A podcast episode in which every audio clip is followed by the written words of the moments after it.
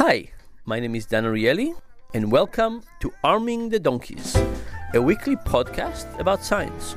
Every week, I will talk to one researcher about one project. We'll have a chat about what they found and what it means for our lives. Dan's guest this week is Carey Morewedge, assistant professor in the Department of Social and Decision Sciences at Carnegie Mellon University. So, Carey, we're in Chicago, and what, what are we doing here? We're at a conference looking at uh, for the Society of Judgment and Decision Making. And uh, you sound excited. It is exciting. um, okay, so I wanted you to tell me a little bit about this research you're doing about dreams. How can somebody serious who does substantial research do, do stuff on dreams? Well, dreams are fascinating. I mean, there there's a lot of there's been a lot of excitement about what people think about unconscious thought in the last um, 10 or 20 years and there's a lot of evidence that um, unconscious thoughts that we have influence a lot of our behaviors and our thoughts and our judgments. You mean ours or other people's? Both ours and other people's. So, like, give me an example. Um, so, for example, um, you could think about primes. Um, so, if you have people, if you hand someone a hot cup of coffee, they're more likely to think of you as a warm person. Can't. I, I don't believe that. You give somebody a hot cup of coffee and you ask them how warm is as a person, they think you're warmer? They think you're a nicer person than if you give them a cold, uh, cold beverage. Wow. So what what does this say about uh, parties and using alcohol versus hot tea? Well, yeah. So you might think of you might want hot alcohol, like a hot toddy, right? Oh, very good. So maybe a spike your cider and warm cider and stuff like that. Yeah, probably be better. Okay, so we have one good practical advice for life. You're hosting a party. You want people to think good things about you. You give them some warm, something warm to drink. Warm to drink. Okay. So that's kind of unconscious, that you basically transfer the feeling of warmth to the other person. And if you made aware of this, you probably don't think this happens. Right. So these priming effects have a lesser effect on your behavior and judgment when you're aware of the primes and when you're not. Okay, so how does this lead us to dreams? Well, dreams are a really fascinating aspect because most unconscious thought we don't have access to. So because it's unconscious, right, we aren't unaware of it. But dreams are unconscious thoughts. They occur while we're asleep and sometimes we remember them. So the dreams are sort of the perfect area in which we can look at um, how people sort of interpret and make uh, sort of consider the meaningfulness of these kinds of unconscious thoughts themselves. Okay, so what what did you actually study? So what we did first was we asked people in three countries: the United States, India, and South Korea, um, to see what kinds of theories of, of dreams they endorsed. Theory of dreams they endorse. You asked them like this: What theory of dream do you endorse? Oh, we not exactly that way. So what we did was we gave them descriptions of four of the major theories of dreaming. So one is that um, so the Freudian theory is sort of the best way of capturing it. That dreams reveal sort of emotions and beliefs that are buried in the unconscious, and these come to to the surface in dreams. Another is sort of the problem-solving idea of dreams. That dreams basically help you. Um, structure memory and thought so that you can, are better able to solve problems. A third is um, one more about learning. So dreams um, sort of help you um, remove things from memories, the sort of unnecessary components of experience. So if you just keep the that final necessary components. Mm-hmm. And the last is that dreams are random. So um, this basically just activation of the pons, an area of the brain, is causing sort of vivid hallucinations that we know as dreams. Okay, and, and most likely all four of those are correct at some level, right? Yeah, each of them has some kind of correct aspect. So you describe those four to people in those three countries, and you ask them which one do you think is the most prevalent one? Well, we did two things. First, we asked them um, which how how true do you think each of these uh, theories are, and then we said which is your favorite. And, and the Freudian one was probably a big hit.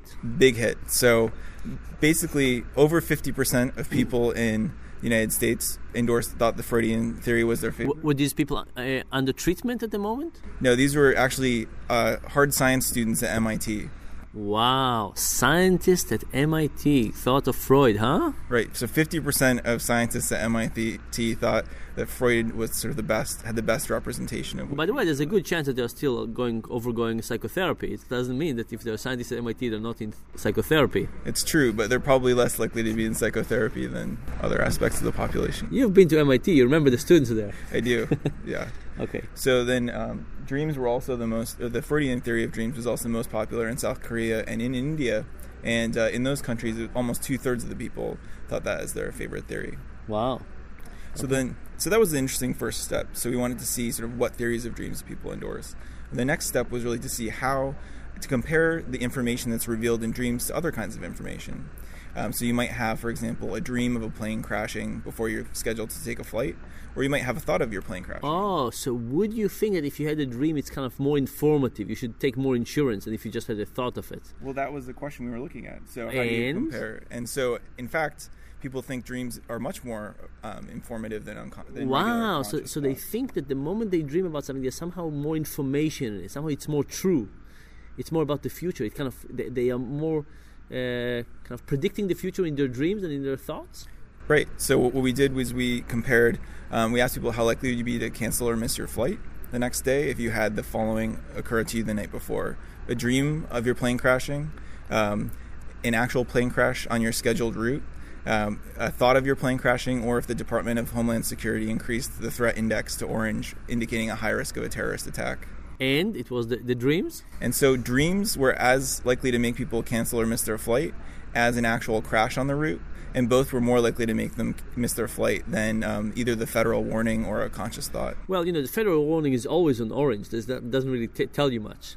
But that's amazing. So dreams actually, people read a lot into dreams. They do, and we ha- um, in the project we also looked at um, what kinds of influences they their interpretations have on their attitudes towards friends and how they interpret that kind of information. So, for example, So, for example, we had people imagine a dream in which um, they had a, we had people um, write down the initials of a same-sex friend, and then we had them flip a page. We asked them to imagine that they had a dream in which their friend either defended them from someone trying to hurt them, um, or uh, kissed their recent or most recent significant other in an intimate way. Um, and then we asked them how close they felt to their friend and how meaningful that dream was. and the dream was more meaningful if it was a dream than if it was just information. So people thought it was more meaningful if, um, relative to a control condition, where we just asked them to imagine they had a dream in which their friend appeared, um, when they when they imagined their friend defending them. But we found that the meaningfulness, but people who had the who uh, imagined the dream of their friend kissing their significant other, um, f- reported being less close to their friend. Wow. So, so two two questions for you. So first, uh, what are the practical implications? Like, can you I- invent a new dream machine that would help people dream more positive things and uh, maybe act on them? Well, I think the the most the most interesting finding, aside from sort of the aspect of how important people think dreams are, is that they also uh, use motivated interpretations. Um, so people tend to believe dreams that reaffirm important beliefs, like beliefs in, about rel- religious beliefs.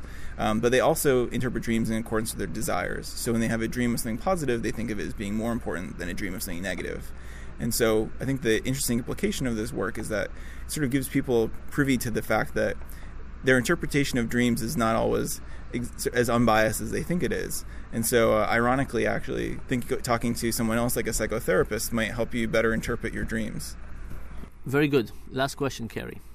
What was your last dream? I really don't remember my dreams too well. Come on. I think most of my dreams that I remember are sort of forgetting to do something. yeah. Okay, and what does this tell you?